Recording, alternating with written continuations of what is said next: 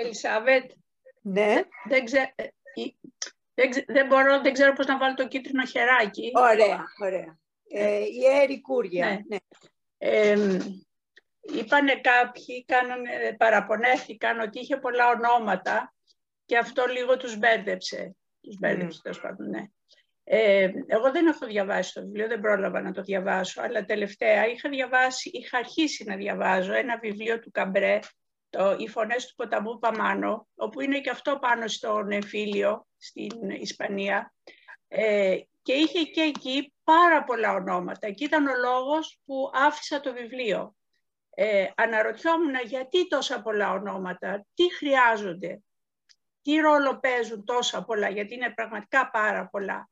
Ίσως με αυτά που είπες ε, έδωσα μια απάντηση ε, ότι χρησιμοποιώντας τόσα πολλά ονόματα είναι σαν να κάνουν τη μυθοπλασία πιο πραγματική.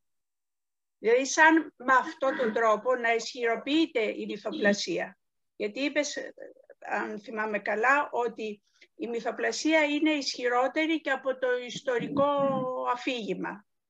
Η Ιστορική Η- αλήθεια, η- ναι. ιστορική αλήθεια. Ε, θέλουν να ισχυροποιήσουν τη μυθοπλασία, βάζω ένα ερώτημα, ή να τη διαφοροποιήσουν από το ιστορικό αφήγημα.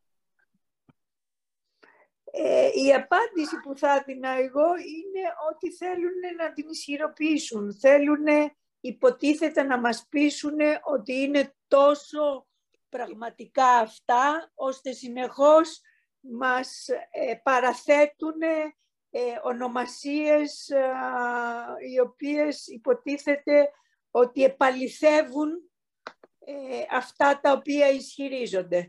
Ναι, αν πάμε όμως στο, στην, στο, σε ένα ιστο- στην αφήγηση ενός ιστορικού γεγονότος, δεν θα χρησιμοποιη, νομίζω, δεν θα χρησιμοποιήσουμε τόσα πολλά ονόματα.